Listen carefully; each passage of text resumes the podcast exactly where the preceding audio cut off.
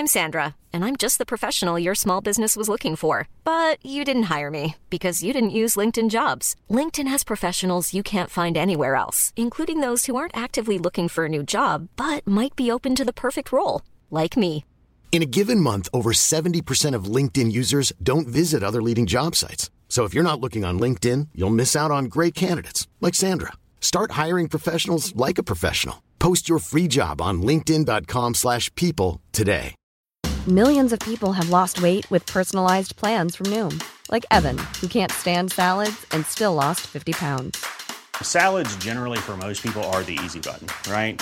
For me, that wasn't an option. I never really was a salad guy. That's just not who I am. But Noom worked for me. Get your personalized plan today at Noom.com. Real Noom user compensated to provide their story. In 4 weeks, the typical Noom user can expect to lose 1 to 2 pounds per week. Individual results may vary.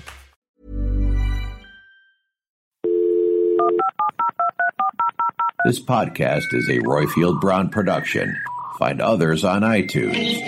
All right. Your Honor. This is Dum-Tee-Dum, sponsored by managers.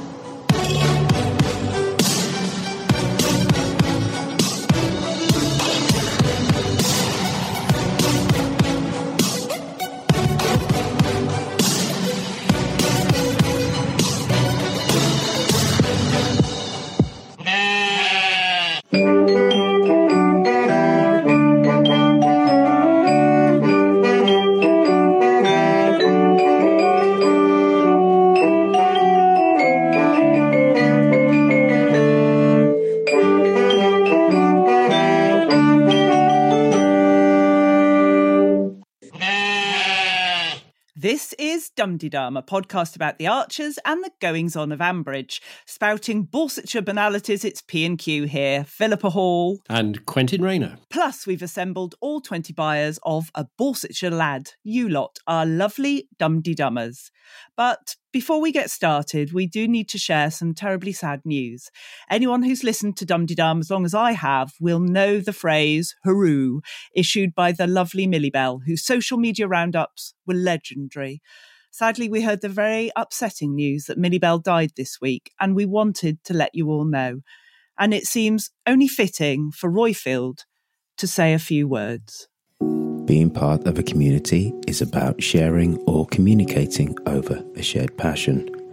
Ours is a community where many of us have never actually physically met. However, through our love of the Archers, we've created a space where we've got to know each other through this podcast and social media. This connection is as important to us humans as water, food and shelter. While some may disagree on the exact nature of life or the soul that animates us, we know when we've been touched by someone, and Millie Bell, aka Julie Riley, was one such special person. In many subtle but important ways, Millie made the podcast. For 6 years, she delivered her social media roundups from the other side of the globe in Northern Victoria with little and no fuss. In that time, if we spoke vocally 10 times, I'd be surprised. Between the drama of Helen and Rob or multiple Aldridge kerfuffles, she spoke of her work as a teacher, her daughters who both contributed to the show, and her philosophy of life, which was strong on tolerance and empathy in those roundups, which I told her back in 2014 were hers to do with what she wanted. Each person in Buddhism is viewed as an energy rather than a body or a soul, and I think that it's perfect and rather apt that for us Dum-Dee-Dummers, Millie Bell was that kinetic spark that helped bind our community together for such a long time. A voice from Australia that became as familiar and as comforting as a character from The Archers itself. She passed away this week. She passed away too soon.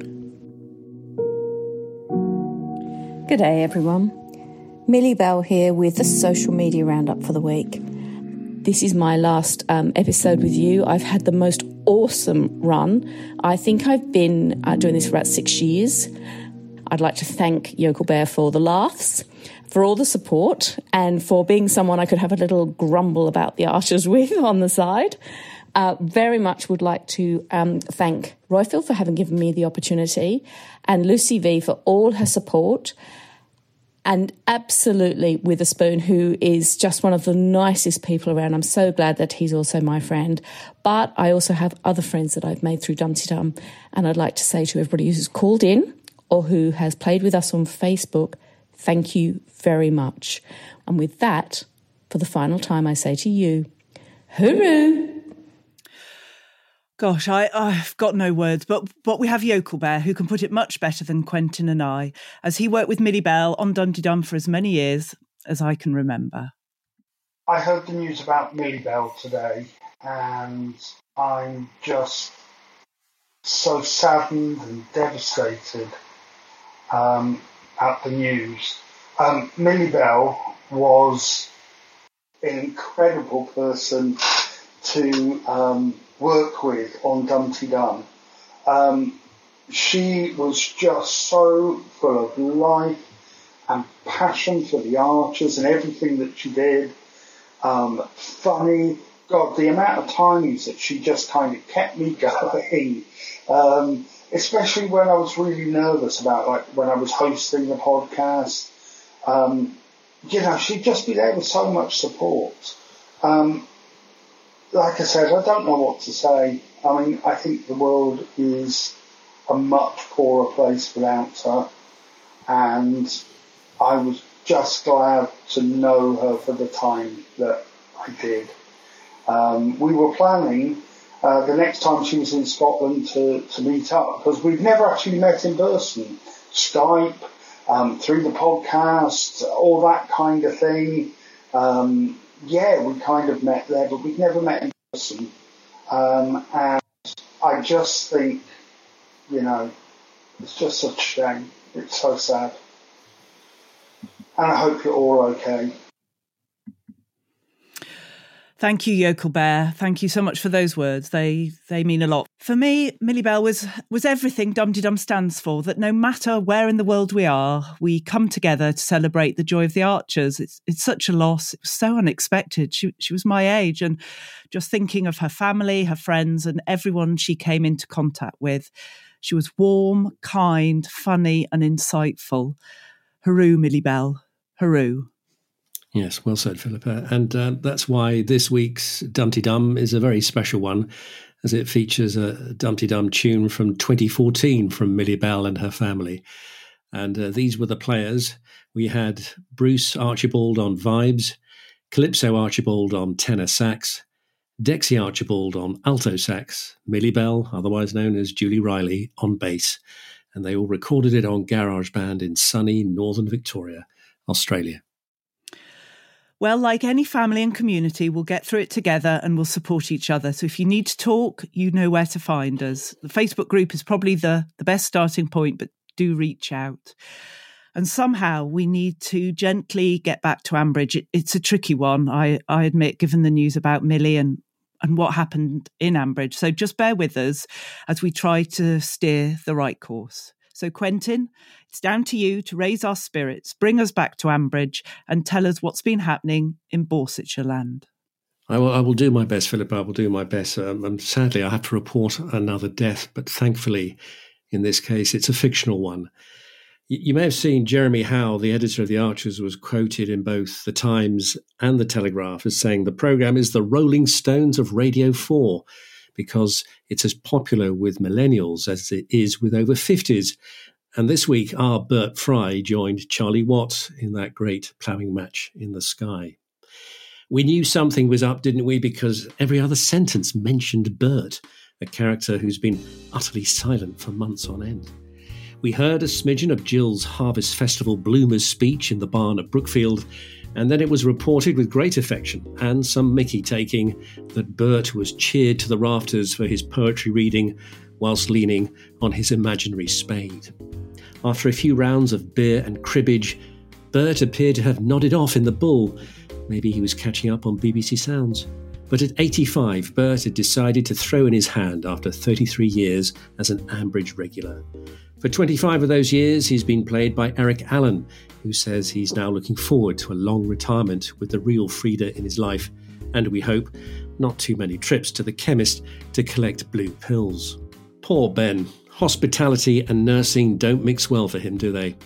After getting freaked out by Vince's prank the other week in the restaurant, the trainee froze when he realised what had happened in the ball. "Maybe I'm not cut out for it," he wailed. "Yes, you are," Beth told him firmly, "because you care." Bert may have fallen off the mortal coil, but it brought a welcome spin-off. Three of the Archers' siblings had a good old chinwag and joked about Schuyler, the Bishop of Borsetshire, and Elizabeth the Rebel, armed with a cello. More, please. And even better, Russ and Freddie squared up for handbags at Halloween. The young pargeter had a dig about a Russ fest and then reminded his twin sister that her boyfriend is a creep and that she secretly knows he is. Delicious. And the odious slime ball really ticked us off when he declared Freddie should realise when to speak and when to be silent, and demanded he cancel Bert's invitation to read some ghost stories, while all Lily did was to meekly ask him to cut her brother some slack. "How many more red flags do you need, Miss Pargeter?" Now, Philippa, we need to talk about Trevor, Bert's grieving son. Anyone who can bore Tony about trains deserves our attention. Trevor led him through the branch lines around Crewe, then told him about a fellow passenger, a monosyllabic judge. So desperate to flee his company, he alighted at Wolverhampton rather than Birmingham, before moving on to his interest in stones he shared with his father. Tony tried to parry with talk of the potato harvest as Rex entered the fray, or should that be Fry? The conversation moved on to biscuits, postcards, and touchingly more about rocks and stones. But really, all Trevor craved was company, people to chew the fat with, and before he knew it, Rex had agreed to let the most boring man he'd ever met wangle his way to stay until the weekend. By Thursday evening, Operation Badger was underway in the Bull, as Eddie, Jolene, Rex, Tony and Leonard drew up a boredom rota to keep Trevor company in 15-minute stints. They soon flagged. Tony bailed early. Eddie lamented the man could bore the backside off a dead rabbit, while Jolene watched her pub empty. After sending us down a wormhole of alphabetical duos, but denied the chance to talk about the stars, Trevor left happy, and on the walk home bestowed his father's poetry notebooks to Rex and confided that Bert spoke about him like he was a second son. It was all beautifully written by Nick Warburton and wonderfully acted by Julian Ryan Tutt. I think, though, we should leave the last word to Bert. Sadly, he never got to pen an ode to joy, but in a talent show in 2001, we heard him reflect about the wettest ever autumn. Above the dark horizon, the thunder clouds were piling. Lightning split the sullen sky. Only the ducks were smiling. September soaked the sodden plough. October turned still wetter. My Frida said she'd emigrate if it didn't get much better. That's a great way to end the roundup, Quentin. Well done. Well, that's the gist of the last 5 episodes in Ambridge. And on this week's podcast, we hear thoughts from Jen, Helen, Lauren, Christine, Cheryl, Catherine, Jen again, and of course, just for Quentin, a non of Ambridge. So, what did you, our wonderful Dum-Tee-Dummers, make of it all?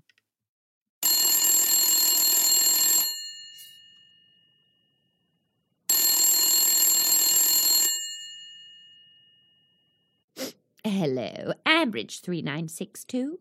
And first of all, we have Jen, who has 2 calls, but this one is about the wonder of Bert. Greetings, Quentin and Philippa. Jen here, just calling in tribute to Bert, really. I was devastated on Monday when they decided to take Bert out at the pub. Absolutely awful. Bert is genuinely one of my favourite characters because, for me, he's one of the most true to life. I've met a lot of men like Bert as a vet, really genuine, honest, hardworking types. Some of them never been out of their county, and just you couldn't meet a nicer bunch of people. And to me, that's what Bert was. Always felt very sorry for him, very undervalued by the Archers family, who were so intolerant of his poetry or putting him down and saying he's boring. Bert was anything but boring. He led a very productive, hard-working life. He had his garden, he had his poetry. He's actually a very interesting character. I always remember Phil when he got older and they'd be flapping around and, "Oh, Dad, you shouldn't be doing the cows," and, "Oh, Dad, you're getting on." And there was Bert, 10 years his senior, knocking up the silage and feeding the cows and getting everything in, and nobody ever giving him a second look, never complaining. Wonderful man, wonderful husband, just a great character to have on, and I think the show will be much the poorer for his loss. And I really wish we had seen a sort of second lease of life for Bert, and maybe have him doing creative writing classes in the school and passing on all his knowledge and folklore. Not to be. Best wishes to the actor. He's done great service over the years, and he will be much missed. Thank you, Jen. That was very heartfelt, wasn't it? And it's coming from somebody who lives and works in the countryside, as Jen does, as a vet in Ireland. She says that Bert was one of his favourite characters. I'd almost forgotten what he sounded like, actually, hadn't you, Philippa? Because we really had not heard from him for ages. Yeah. I do think it would have been a nice touch to actually bring in Eric Allen right at the end and say, Eric, do you want to say, read from the Borsetshire Lad at the harvest supper, but perhaps he wasn't available or just didn't want to do it. I don't know. She says that Bert was a very genuine, hardworking man. And in fact, that was picked up by Eric Allen. I saw in an interview with him that he said that's the thing about Bert is that he just muddled through whatever he's thrown at. Whatever was thrown at him, he just got on with it with a smile on his face and just made it happen. And she's right; he was working right up until the end. And it was interesting because the Archers were at it, weren't they? Taking the piss out of his poetry before the harvest supper, and then when they really sat and when Quentin read one out, they listened properly to what he said. They were moved, weren't they? Said, "Oh, that's rather touching him." Yeah, Ambridge soil and all that.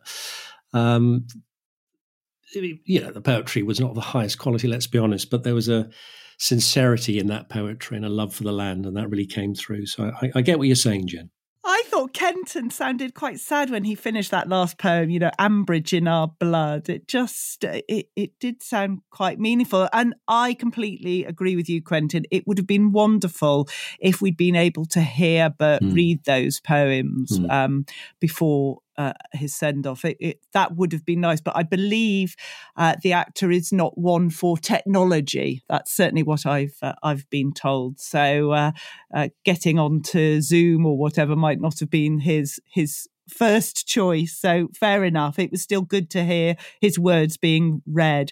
Although a cheese and pickle sandwich being his favourite sandwich with a pickled egg. Obviously, food references. I've got to be straight in there. I've never in my life had a pickled egg. Have you had a pickled egg? Pickled egg. I might have had one in China, actually. I ate some strange stuff in China. Possibly. I've seen them at the fish and chip shop. They have them in these big glass bowls that nobody ever cracks open. So how many decades they've been there, I don't know. But yeah, a cheese and pickle sandwich sounds lovely, but just not with a pickled egg. I can't think of anything worse.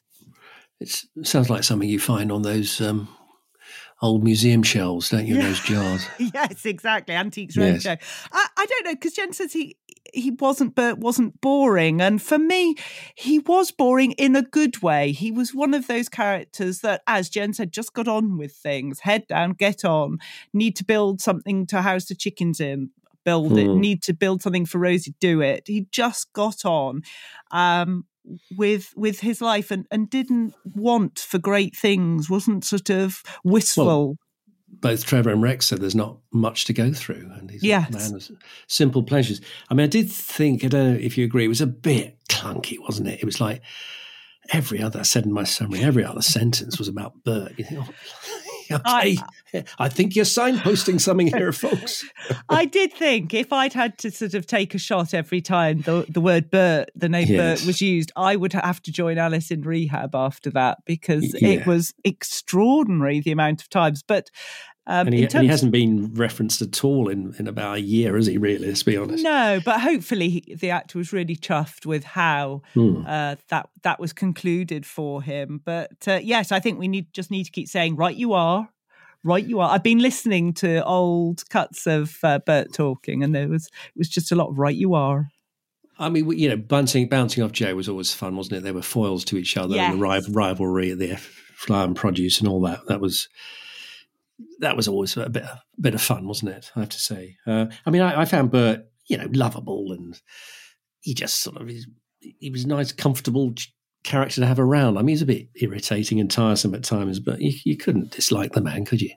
No, exactly. I mean, he never stood out for me, but without him there, it's like a solid leg of a table. Without that character there, the Ambridge will be a lesser place, I think.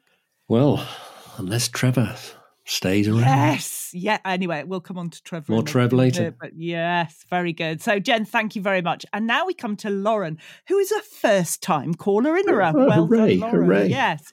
And she's got some thoughts on the week. Hi, everybody at Dum-Tee-Dum. This is Lauren, and it's my first time sending a message into the podcast. So please bear with me. This could get interesting. Last week in Ambridge was a little bit of a mixed bag, I think. Really, really good week, actually. Maybe it was just me, but I definitely knew something was going on. I knew that something was going to happen.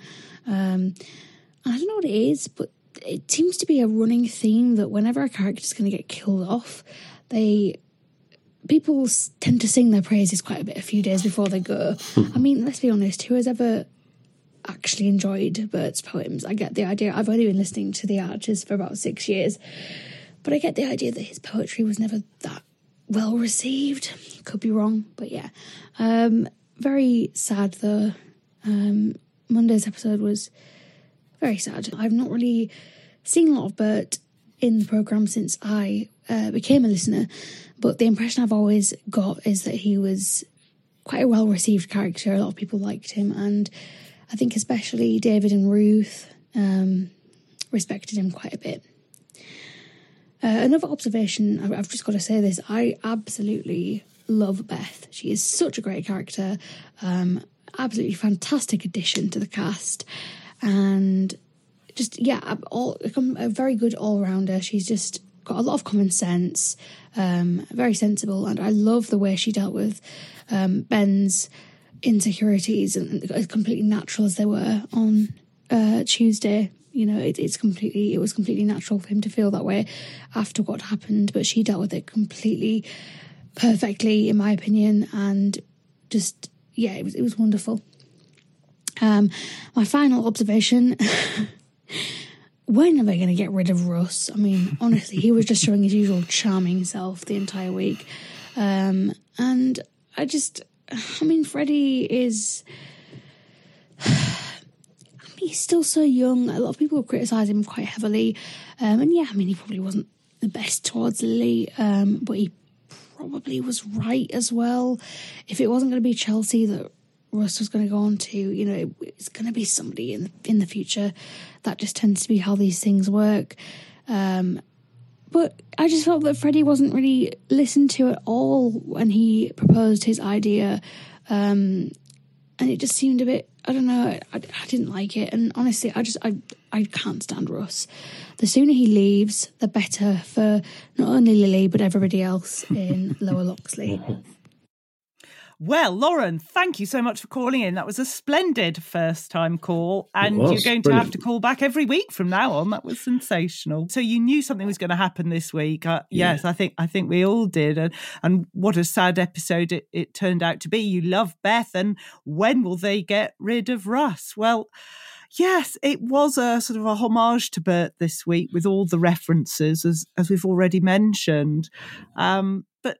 Russ, I absolutely agree with you, Lauren. When is he going to go? But then I like having him there because I love hearing the sort of the odious nature. It's good to have a different sort of character. And Elizabeth was just awful to Freddie as well. Oh, you've done this before with your hidden Lower Loxley tours. I thought you'd have learnt from that. Oh, my goodness, how about encouraging your children? It just seemed, certainly early on in the week, it was Elizabeth and Lily and Russ against poor Freddie. I still can't get over Elizabeth condoning the whole Russ-Lily thing. I keep saying this, but she seems completely oblivious to it. Doesn't seem bothered at all. Never has. Well, I think that Russ and Lily deserve each other, and I think Elizabeth deserves them as well. But Freddie, I want to break free, and Freddie can live somewhere else and have a lovely life. No, I want him to exercise his inheritance and throw Russ out. Yes. Maybe that's how he's going to be thrown out. I mean, there is quite a lot of chatter on Twitter about this, about the actual timetable for his inheritance. So, I mean, Russ is not playing a very smart game here, is he, if he's upsetting the future heir of Lower Loxley? So maybe that's how he slings his hook. Because how old is Freddie now? Freddie's got to be, is he approaching 21? They're 21, aren't they? They've had their 21st. So, But often some of those sort of older family trusts, I'm presuming it's in a trust, are that you inherit much later on in age. So it wouldn't necessarily be. Elizabeth has some rights to stay there and all that. But of course. But I mean, what an idiot to upset Freddie. I mean, he's not really thinking long term, is he, Russ? Oh, but lovely. That's going to give us some great scenes in the future. Yes, I'm all for that. But Freddie played a blinder as well, didn't he? I mean, the good thing about Freddie is the one person who just keeps goading and putting the needle into Russ. I mean, he's fantastic, isn't he? I mean, he's a creep and you know it. And then goading her about, off to see Chelsea again, eh?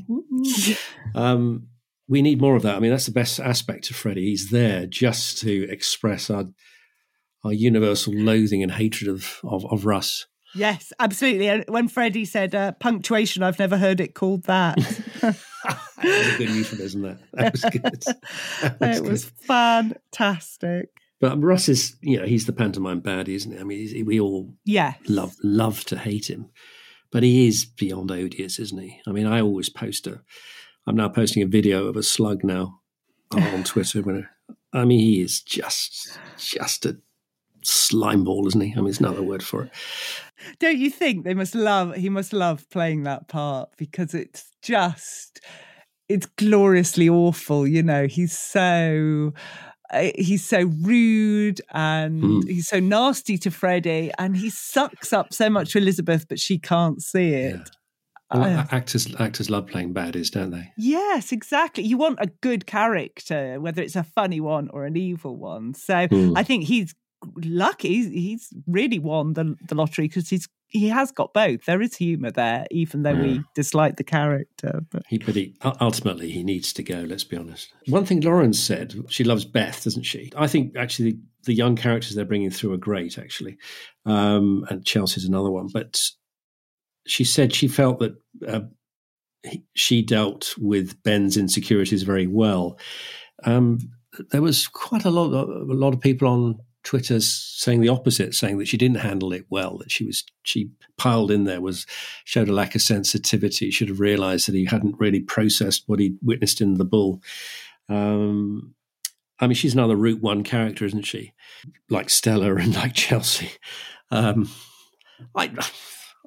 thought actually I thought it was not a bad approach, really. Perhaps she could have handled it a bit more sensitively, but she was concerned that he hadn't spoken about it. He just wanted to talk about planting trees. So I was with her on that. Exactly. And sometimes when someone's going down that sort of alley, you need to pull them back and just get them to sort of acknowledge their feelings. It works for different people in different ways, but I thought she handled it quite well. She hasn't known him that long, so she might have been a bit perplexed as to why he wasn't talking about Bert.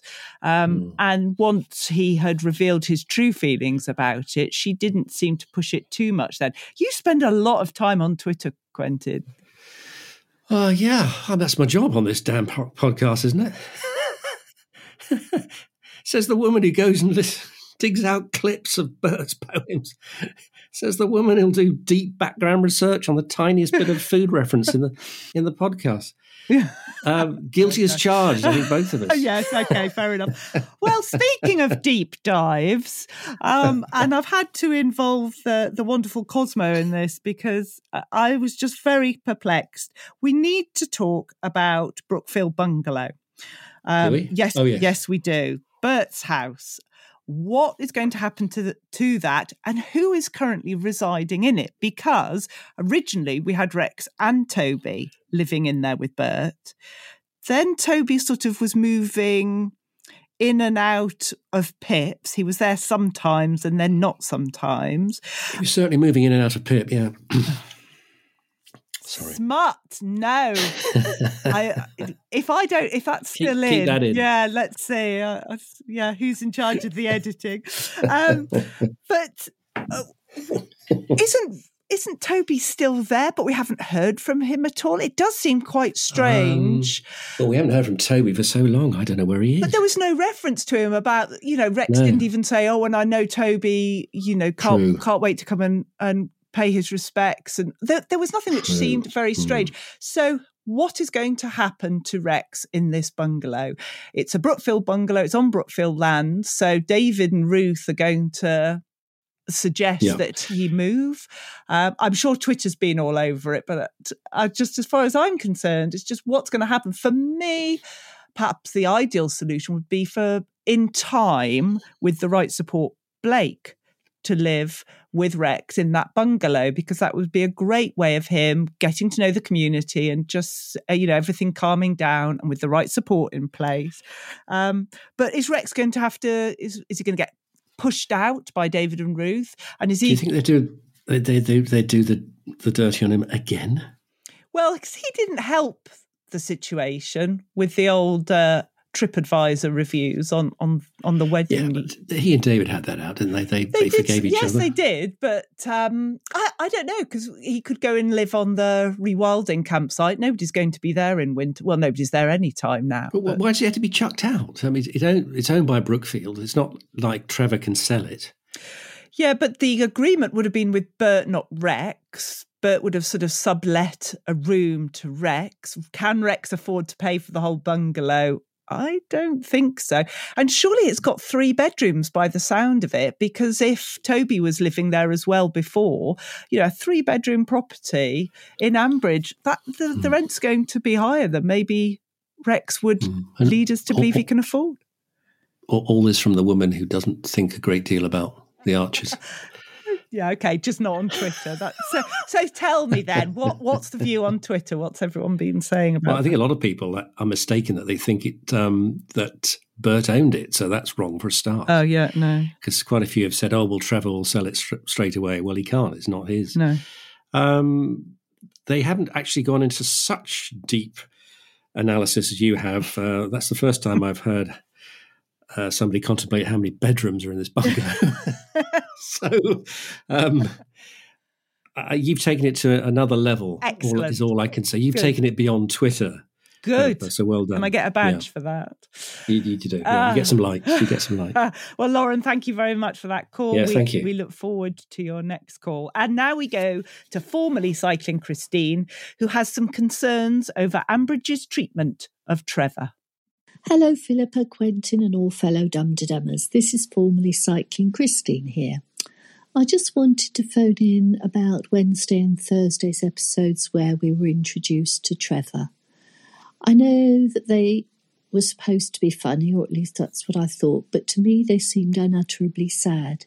Here was a man who, whether he was dull or not, had just lost his father, and I know we were drawn attention to the fact that he was found dull by probably the dullest man in the Archers, Tony. But the fact that he was made an object of fun, and the fact that they were all describing him as dull, and they had to make a rota because they couldn't sit with him for longer than 15 minutes for being too bored to carry on. I just thought, where's your warmth? Where's the humanity? This is a man who's just lost his father. For goodness sake, you're not going to have to sit down beside him every night in the ball for the next 30 years. It's just for a couple of nights. Just smile. Just let him talk if he wants to, and just sympathise with him and be kind to him. And that just seemed a bit lacking to me. Anyway, hope it's more cheerful next week. Bye. Bye, Christine. Lovely to hear from you as ever. This is a tricky one, isn't it? Because when I first listened during the week, when I wasn't on Twitter, Philippa. For that minute. But I was quickly back on it. I thought, my God, this band's boring. Oh, bloody hell, he's a bore. And I sort of just put him in that category. And then I noticed on Twitter that people were saying, this guy's fantastic. He's hilarious. He's one of the best characters ever. And I thought I've got to revisit him. So I did re-listen, and I concluded that he is hilariously boring.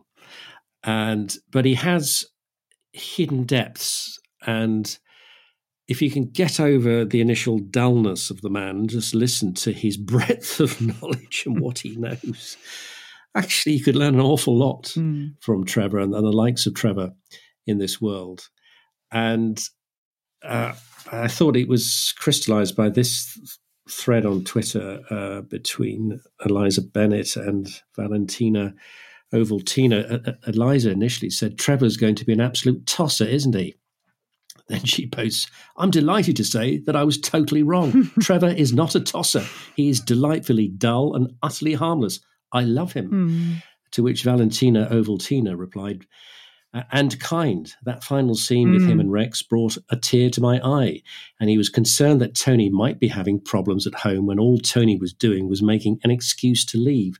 So rare a character can make such an impact in such a short period of time," which is absolutely spot on. And I noticed that he was concerned for Tony, that he wasn't cynical enough to think, "Oh, it's actually just a way to get a ruse to get away from me." There's, as far as we know, he's only been on 2 episodes. Who knows? He may turn, but let's give him the benefit of the doubt. He seems to be a very decent soul, does our Trevor. And I found myself laughing at the rotor idea because I thought it was well played, it was well written, and there were some laughs, especially when Tony was shouting out "Badger, Badger," you know, the dullest man in Ambridge trying to get away from supposedly an even duller man. But there was a hint of cruelty there. There was a sense of Eddie in particular enjoying it.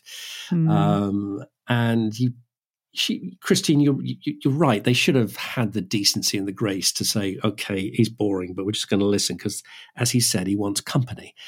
And they should have given it to him. And as he left the ball, that was a lovely scene. And I wanted to hear him talk about the stars because I thought, "You'll know everything about the stars, and I'll learn something from you." So he's a funny mix, and what Valentina says is he's made an incredible impact so quickly, and that's down to the writing and the acting.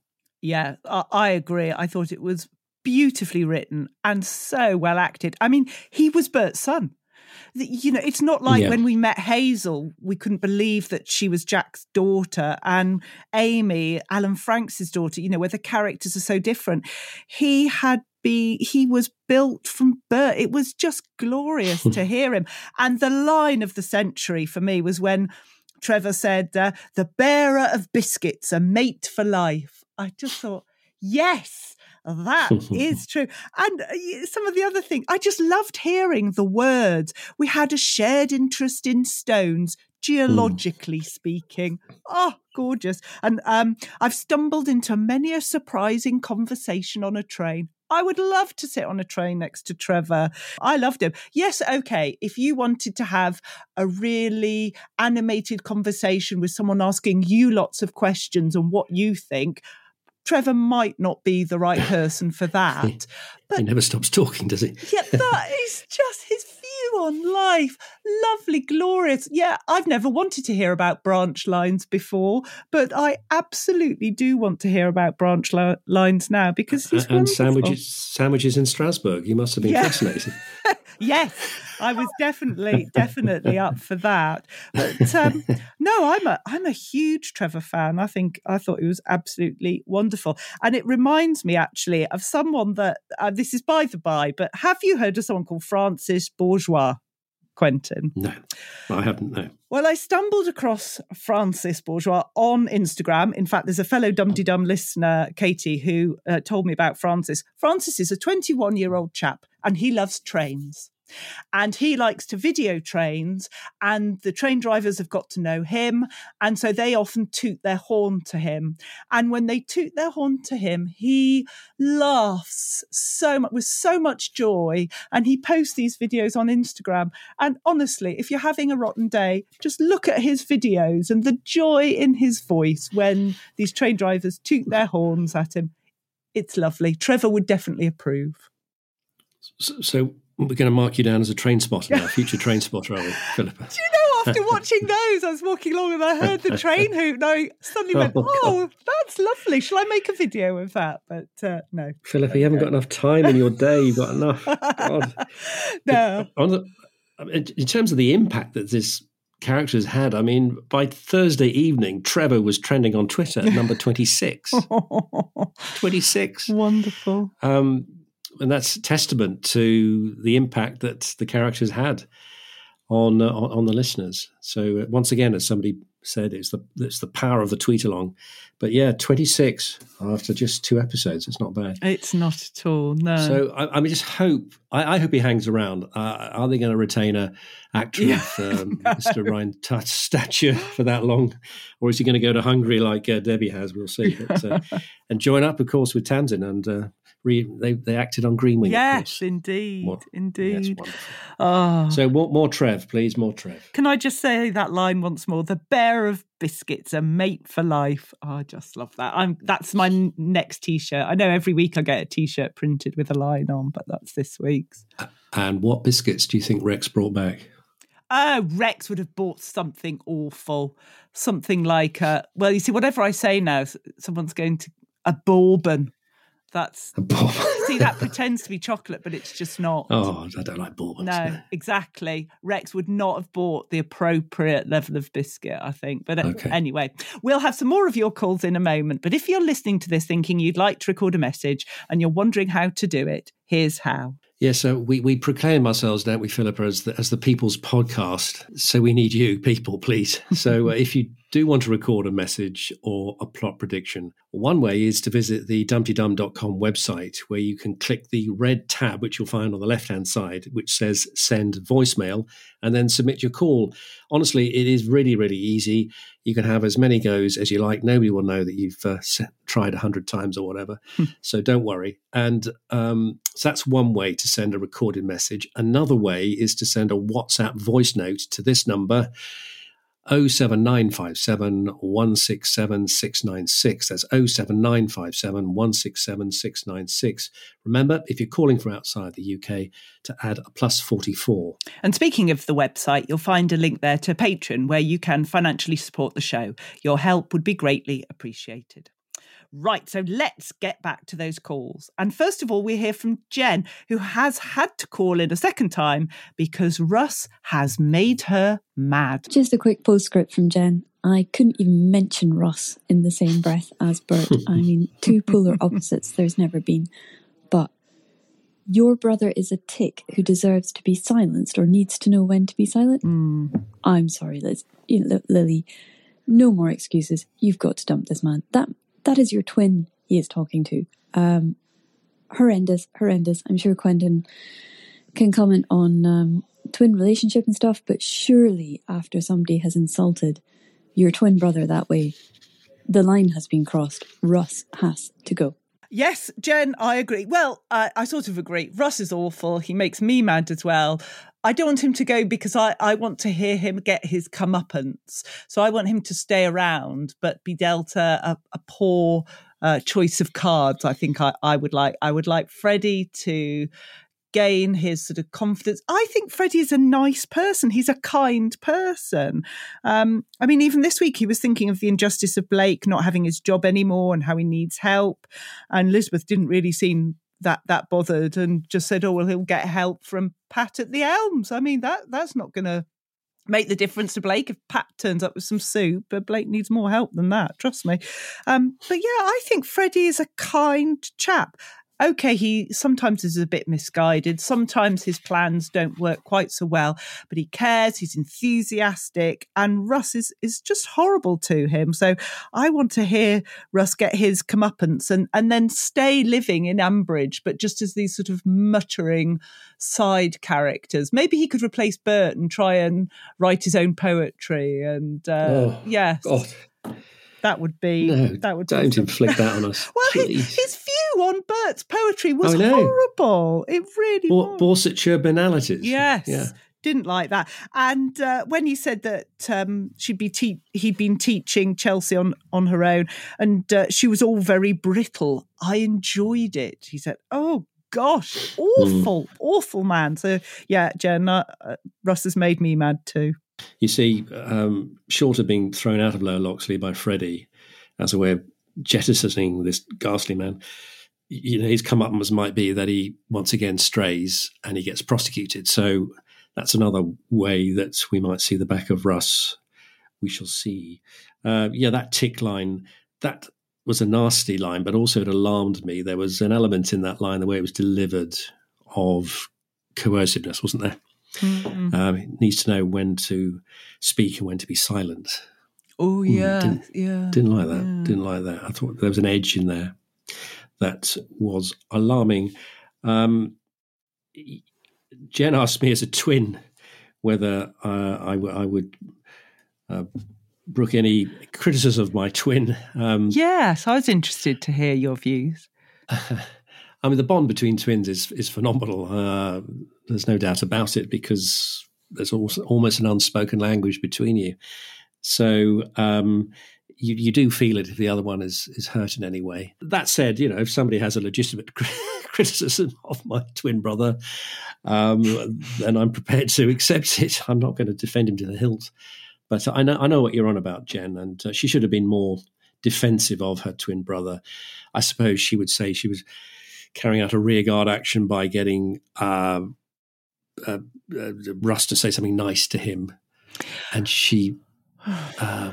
She said, and he's going to make an announcement about one of the films. So maybe her approach was to take a softly one, but she didn't really stand up for him there and then, did she? No, and it was such an about turn. I just thought, no, you don't get to be a goody person now. You've been horrible to him throughout. You just, no. And that's why I say I think Lily and Russ deserve each other. They're both vile. There are some redeeming qualities about Lily.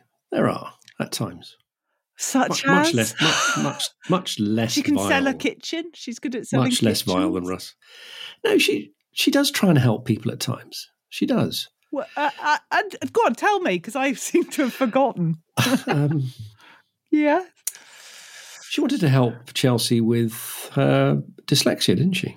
Well, did she? Okay, I'll go to be argumentative now. No, but did she really? Because she said to Chelsea, you know, oh, well, you know, if you need any help. And then Chelsea said, oh, yes, please. And Lily was very sort of, oh, it's one of those things that she offered and didn't have any intention of following through. She was kind during her mother's short depression. She was. That is true. That is true. Yeah. Okay, I'll allow that then. All right. She's not as vile as Russ. Nobody is. No, that she's not as vile. I just think at the moment she is acting in a way where she deserves Russ entirely. It's the way that she can't see any fault in him that's rather alarming, and that's that coercive edge that I noticed. I wonder if that's beginning to play in their relationship. And sort of, it almost sounds as if she's scheming with her mother as well as Russ to be not quite so nice to Freddie. And Elizabeth isn't. Well, it's aware. Back to that tolerance. I can't understand Elizabeth's tolerance of the whole setup. I cannot. Anyway, Jen, thank you very much for that call. And now we go to Cheryl, who has some really, really relatable points to make about grief. Hi, Philippa and Quentin. It's Cheryl here calling from Cornwall. It appears that this week we were mostly talking about bereavement in The Archers and the way that people experience it. So we had Beth demanding that Ben feel something that he just wasn't ready to feel. She wanted him to be hysterical and getting all his feelings out, but he had what I think was a far more natural response to the trauma of being with somebody who's died suddenly, and just needing time to work out what it is you do feel, especially for Ben, who is on that cusp of starting a career where he is going to see a lot of death, and how he's going to think about that, how he's going to feel about that in the future, whether he can cope with that. And then we had Trevor, who clearly could talk the hind legs off a donkey at the best of times, but in his bereaved state, probably even doubly so. And again, wonderfully portrayed and written and played by Gillian Ryan Tutt, because we've all been in that situation where somebody has died and we just find ourselves blathering on about all sorts of shite and not really making any sense to anyone, or just being the most boring person in the room as you try and avoid talking about how you're feeling and what's going on. Just that bit where he gave Rex the approval of his father when Rex has been seeking the approval of his own father for so long. Just beautifully written, and just gave a little bit of a tear in my eye. And I know a lot of people didn't like Trevor, but how can you not like somebody who can outbore Tony? I just loved that bit where Tony was saying about feeling he was pinned to the sofa. That's one of those calls, isn't it, from Cheryl, who's somebody's really listened carefully and gone away and really considered what they've listened to, and to come out with some really wise insights. And her theme there is dealing with grief, isn't it? And blathering on about all sorts of shite when you're trying to process it and deal with it. I got the impression that Trevor actually is lonely anyway. I thought that was the subplot, really, when he said that he just wanted to be with people and to have company.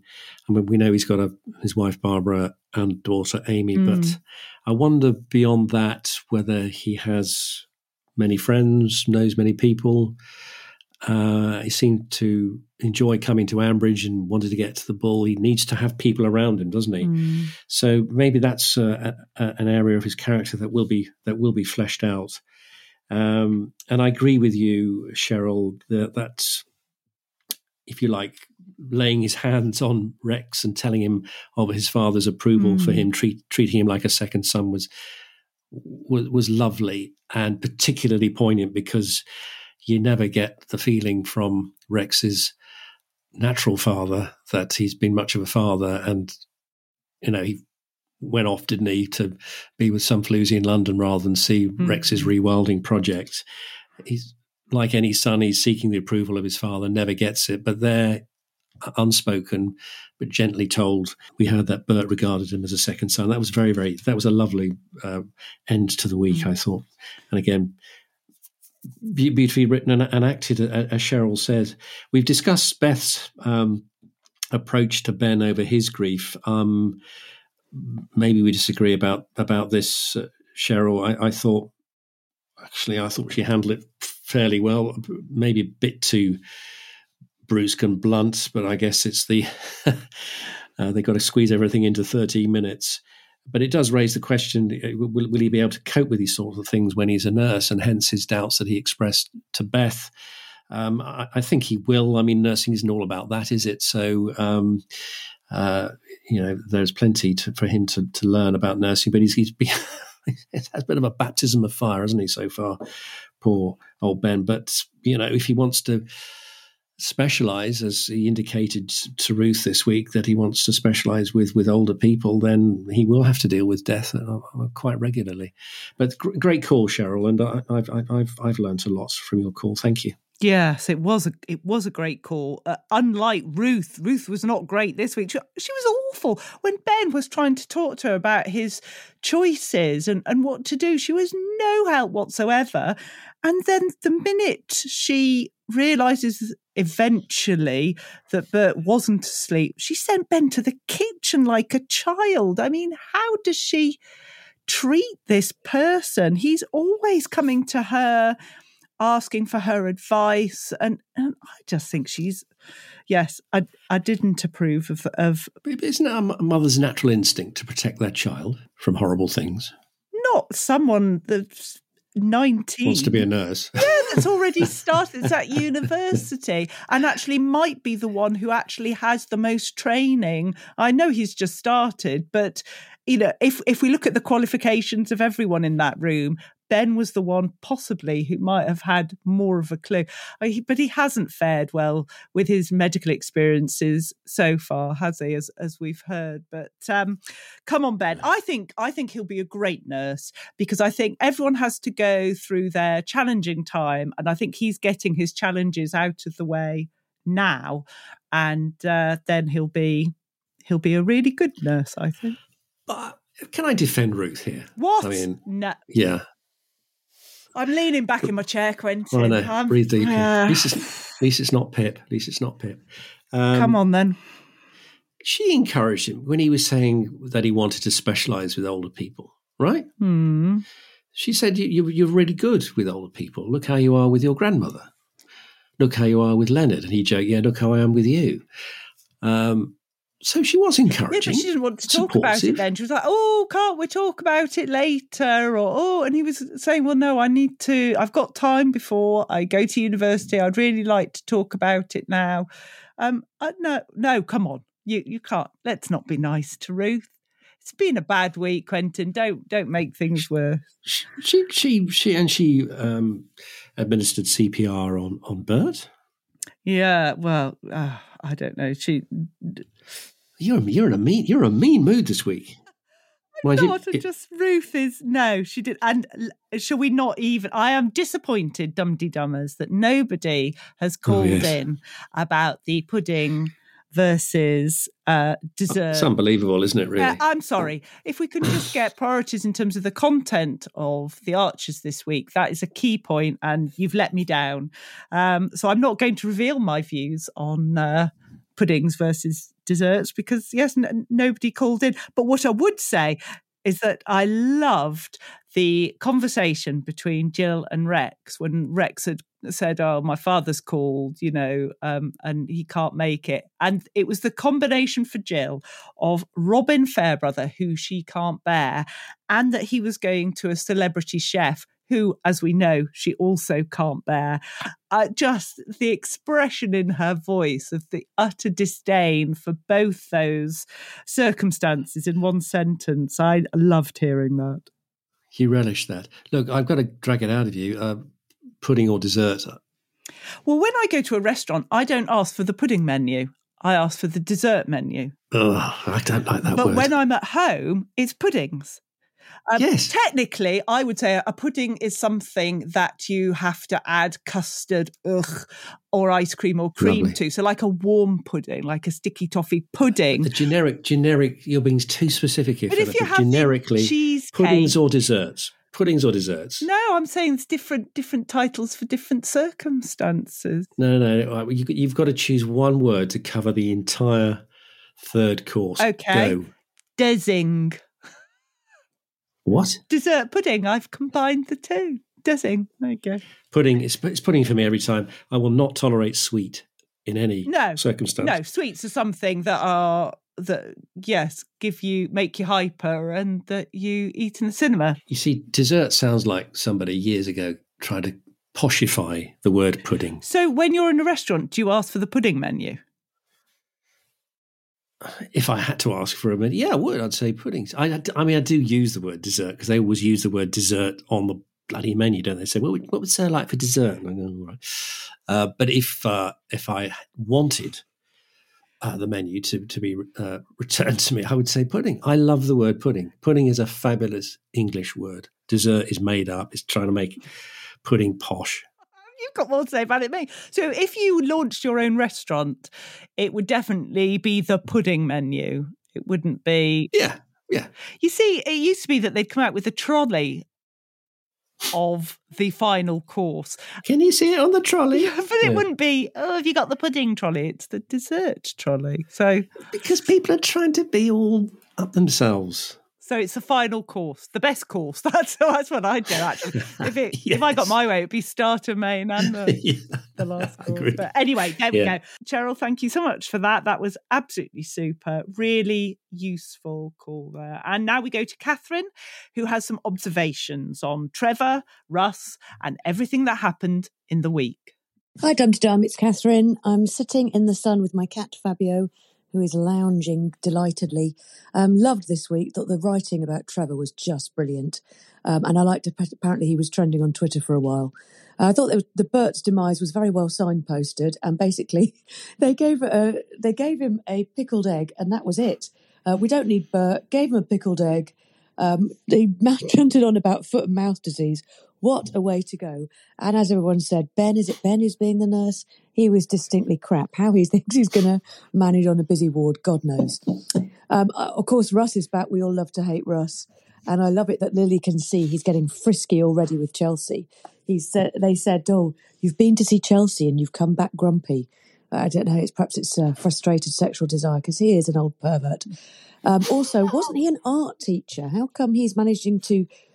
teach secondary English? I mean, primary you could probably manage because primary teachers are experts in everything. But secondary English, it really does need a specialist, I'd have said. All in all, it was great. And I think they were really, really mean to Trevor. He was fantastic. I love the game about a double act and whether they went alphabetically or not. I'd have talked about that for ages, and sandwiches around the world, about what he'd eaten in Strasbourg. He was just utter delight. I thought they went far too fast, so he's really boring. And David is really one to talk. He's got a model railway set, for goodness sake. I almost swore then. What does he know about being interesting? The most tedious, individual, self-centred hobby ever that has no interest to anybody else. So, yeah, really mean to him. And that whole badger thing was quite funny, but it was implausible. And I think anybody who was suffering from bereavement, they would have sat and listened to him. Yet his bereavement seemed to be funny or boring. So that was good for the listener, but poor old Trevor. I hope he stays and Umi, as Ruth calls the daughter, comes back, because they seem to be really developing the younger characters. Have a nice week, everybody. Bye. Thanks, Catherine. That was great. Yes, that pickled egg. My goodness. And shouting the word badger, I'd have laughed more if David had been there on the rota. And if he had to shout the word badger, because obviously with all the history with David and badgers, I'd have liked to have heard that. Catherine, you are right. You are right. Russ is an art teacher. So how is he able to deliver what seems to be such a high level of teaching to Chelsea on English? Yes, very, very good point. Catherine knows her thing about teaching, because she's a teacher, isn't she? She is. And a secondary school teacher as well. So, and she's a very, very good person on giving advice and information on dealing with teenagers. Catherine, you are a star. I also want to ask about Rex's ringtone. What? He has the most boring ringtone in the history. Why can't they have... I mean, Eddie's got one that I think is fairly appropriate for Eddie, but what about the other ringtones in Ambridge? It's like they've gone back 20 years and that you've only got the choice of 2 or 3 ringtones. Rex would have something much more... Well, I'm going to say much more interesting, but maybe that's... Would he? Yeah, maybe. He'd have something, even if it's just about rewilding. Yeah, but I'm really interesting, and I've got a dull ringtone. I just use one of the standard ones. No, Quentin, no. I do. No. Oh, my goodness, this is shocking. Which ringtone do you have? God knows, just the least irritating. Oh. What do you have? God, I dread to think. What have you got? Well, I have a range of ringtones to suit where we are. So obviously, 1st of December, there'll be a Christmas ringtone. Oh, God. But I think I'm the only... Imagine sitting next to you on a train and your bloody ringtones go off. Sorry, carry on. Right, we've got a Christmas one. Yes, yeah. And I've got to range Star Wars, obviously, theme tune for Despicable Me. But I think I'm the only person who has attended a meeting of bishops, had to leave the room, leaving my handbag in the room with my phone switched on, and my ringtone at that point was the theme tune to Sex and the City. So there we go. Not good. But anyway, moral of the story, folks, is just have a boring ringtone. No. One other thing that Catherine picked up on was the alphabetical duos, which really got into my head after that it was mentioned, because I switched off for about half an hour afterwards I was thinking of alphabetical duos, weren't you? It's one of those that once you get started, you can't help yourself. And again, he was fundamentally right. Most of them do follow alphabetically. Also, it's important how they scan. God, I'm sounding like bloody Trevor now, but you can see how it got into my head and lots of other people's as well. But thank you, Catherine, for a wonderful call. And she also sent me 1 or 2 pictures of Fabio lazing in the sun. He's a very handsome cat, is our Fabio. Oh, very, very good. Thank you, Catherine. Black and white cat. Very good. Thank you for your call. So those are the phone calls, but you can also send us an email or a text if you prefer. So how can Dum-Tee-Dummers do that, Quentin? Yes, you're very welcome to send a text to this number, 07957 167 696. That's 07957 167 696. Remember, if you're calling from outside the UK, to add a +44. Or if you'd prefer to send an email, visit the Dum-Tee-Dum.com website and click the Contact Us tab at the top of the Dum-Tee-Dum.com website. Do please get your calls, emails and text in just before noon on Sunday as we record at midday UK time. And remember, you need to be 18 or over to submit any views or comments. And so we go from our caller-innerers to our email and texter-innerers. And our text this week is from Helen, and she has something to say about Trevor. Yes, this is from Helen Grady. She's one of my favourite people on Twitter, although amazingly she doesn't follow me back. I cannot believe that. Anyway, Helen writes, well, I've realised I'm a Trevor. I didn't find his stories boring and could have traded his judge on the train anecdote with my priest on the bus funny riff. Disappointed in Tony, Leonard et al., Trevor has just lost his dad and a bit of patience should have been extended. Those who find others boring are usually the bores themselves. Trevor is what I would call a noticer of the world around him. Repackage it and call it mindfulness. And we'd think he was a guru. I like that, Helen. Yeah, it's one of those, I was guilty. I judged him too quickly. When I listened to him again, I thought, no, as I said before, there's more to Trevor than meets the ear or the eye. And I like that reference to him as a noticer of the world he is. He takes great pleasure in the small things in life and around him, and makes, I would imagine at times, quite profound observations. So, yeah, maybe we are in store. We're getting built up to expect the guru that is Trevor. But and the title that she gave to this was In Defense of Boring. And I know what you mean, Helen, but thanks ever so much. That was interesting insight. I agree with you. Yes, Helen, thank you so much. And don't feel obliged to follow Quentin now just because he said that. Honestly. Shameless fishing. Yes, shameless fishing. It really is. Yeah, I like the point you make about those who find others boring are usually the bores themselves. And as Quentin's already mentioned, that when you say Trevor is a noticer of the world around him. Yeah, I wouldn't want to spend every minute of the day in Trevor's company, but I certainly would like to spend some time because he's just got such gems to impart, I think. So, yeah, absolutely, completely agree. Thank you, Helen, so much for that.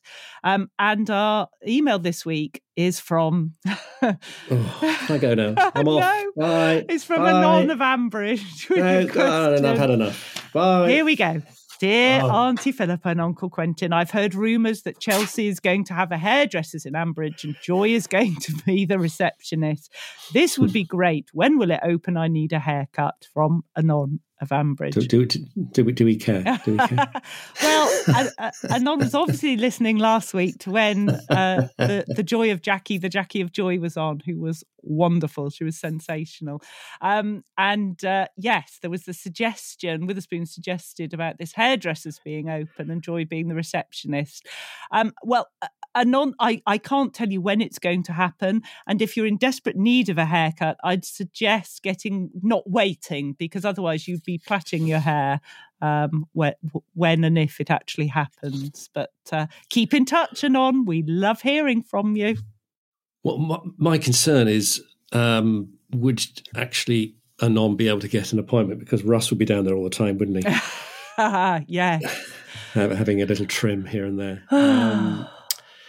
I would say if you can't get in to the new hairdressers, that you should pay a visit to the new shop in town, which is Trev's shop, which I think should be called Rock and Rolls. Oh, clever, Quentin.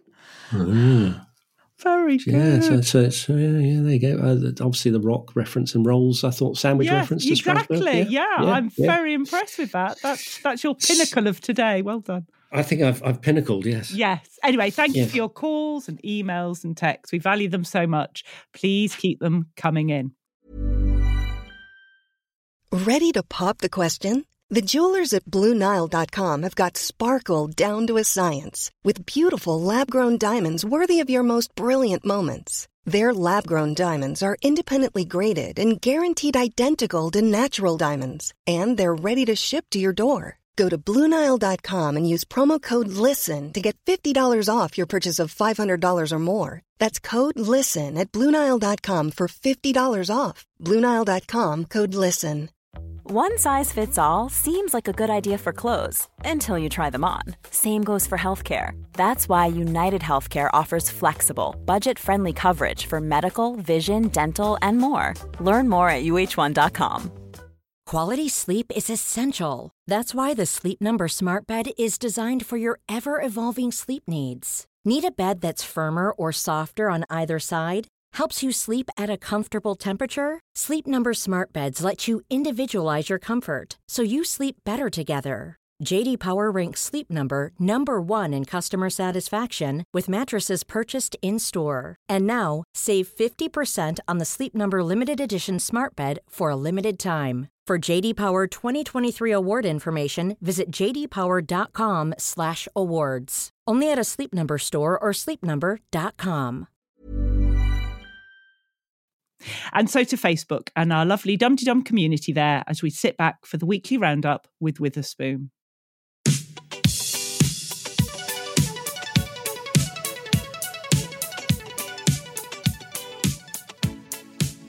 Greetings, Dum-Tee-Dummers around the world. It's Witherspoon and Angus Haggis here with this week's social media roundup.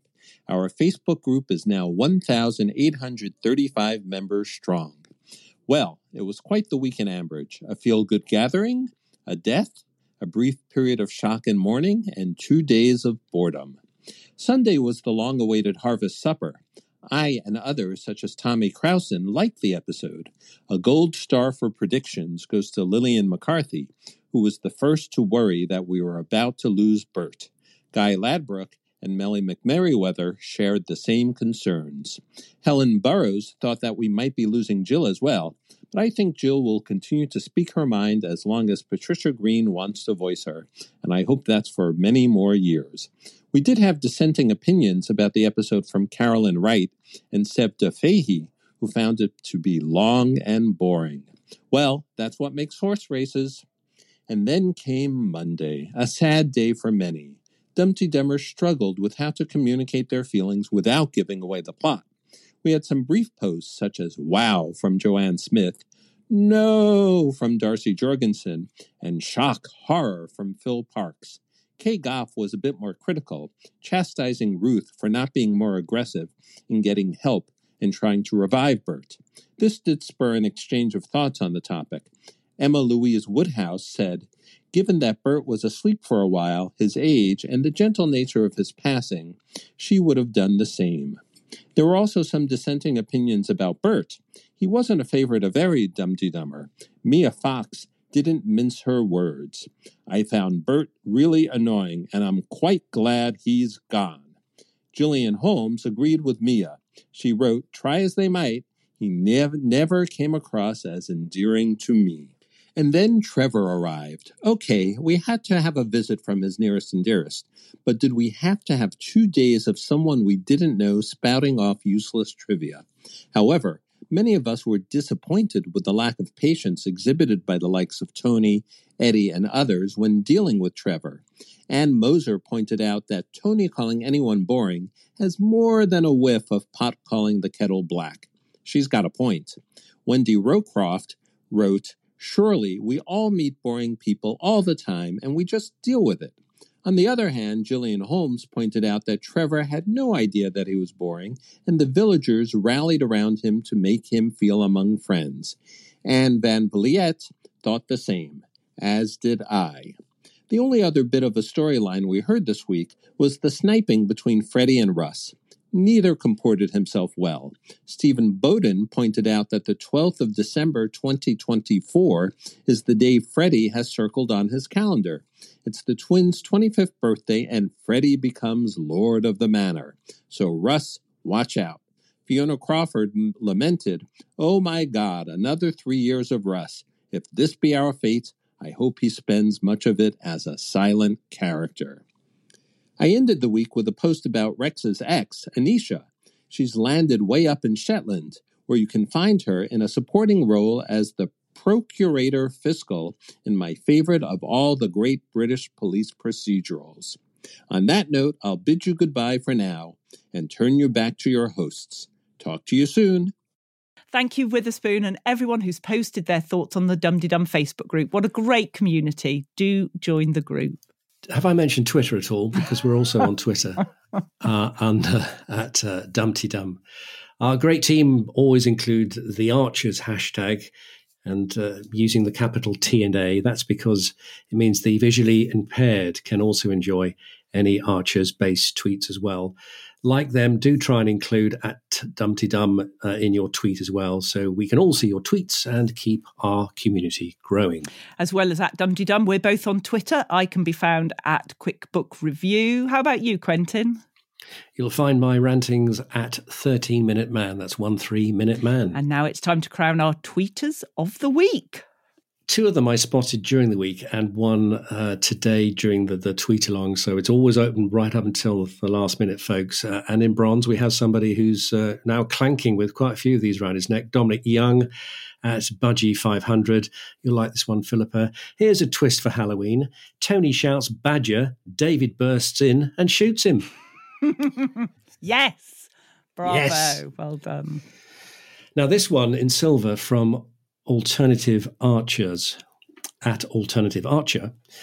I was lobbied heavily for, and I spotted this one, and it could have well have been gold, but it's picked up the silver, and it goes like this. Trevor, I take after my dad with my poetry, but haven't written for years. Here's one I wrote for Rex last night. Rocks, beige, on gravel, wet with rain, quite old. I think he was moved by it. So that's a poem by Trevor to Rex. Poem by Trevor, wonderful. And it picks up Alternative Archers, a silver medal. But in gold, and this one really was unassailable. It comes from Paula Harris at Paula H. Oh, Russ, how I want to smear your face with a Montbelliard's turd and hang you in one of your awful exhibitions. There is only one annoying tick in the village. Paula, that is magnificent. It is. Absolutely magnificent. So Paula wins the gold medal this week. Now, being British, we hate talking about money, don't we? But there are costs involved in keeping the podcast afloat. So if you would be interested in supporting Dum-Tee-Dum, we'd be ever so grateful. You can do this via the Patreon tipping system, which you can find on the Dum-Tee-Dum website or by going to patreon.com and typing in Dum-Tee-Dum. Any coppers will be gratefully received. And thanks again to Jen, Helen, Lauren, Christine, Cheryl, Catherine, and of course Anon of Ambridge for their calls, emails and texts. Thanks also to our social media supremos, Cosmo for his podcast roundups, Shambridge for her voices, Mike Hatton for his character counts, and to our podcasting parents, Lucy V Freeman and Royfield Brown. So what will be revealed next week? Will Trevor decide to move to Ambridge permanently? There'll be a new train spotting club before we know it. Will Jill be available to hire as an after-dinner speaker? Will Jazza and Blake be out of work and about to sue Martin manipulative Gibson for every penny? We can only hope. And will we all want a group trip to have a ham and cheese sandwich at Strasbourg train station? You do. All will be revealed. But now it's time to say bye-bye for this episode. And with this week's, such sad news, I thought it was right to end on Jill's toast.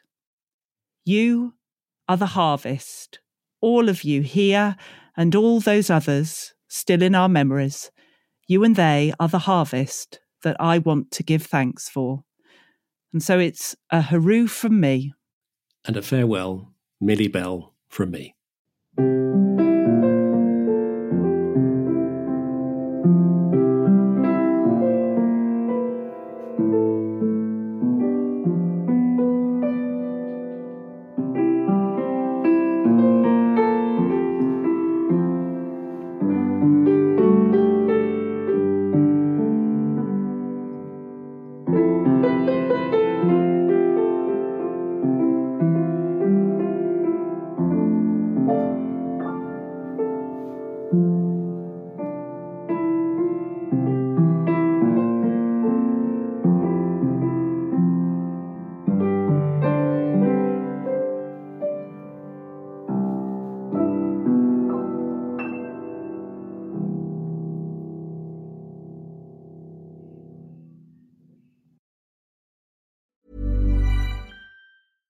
Imagine the softest sheets you've ever felt. Now imagine them getting even softer over time.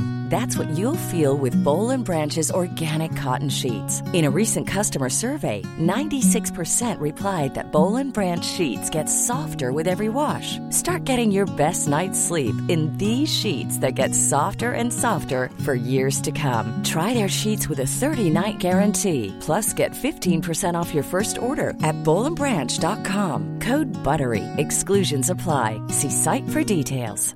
Mom deserves the best, and there's no better place to shop for Mother's Day than Whole Foods Market. They're your destination for unbeatable savings, from premium gifts to show-stopping flowers and irresistible desserts. Start by saving 33% with Prime on all body care and candles. Then get a 15-stem bunch of tulips for just $9.99 each with Prime. Round out Mom's menu with festive rosé, irresistible berry chantilly cake, and more special treats. Come celebrate Mother's Day at Whole Foods Market.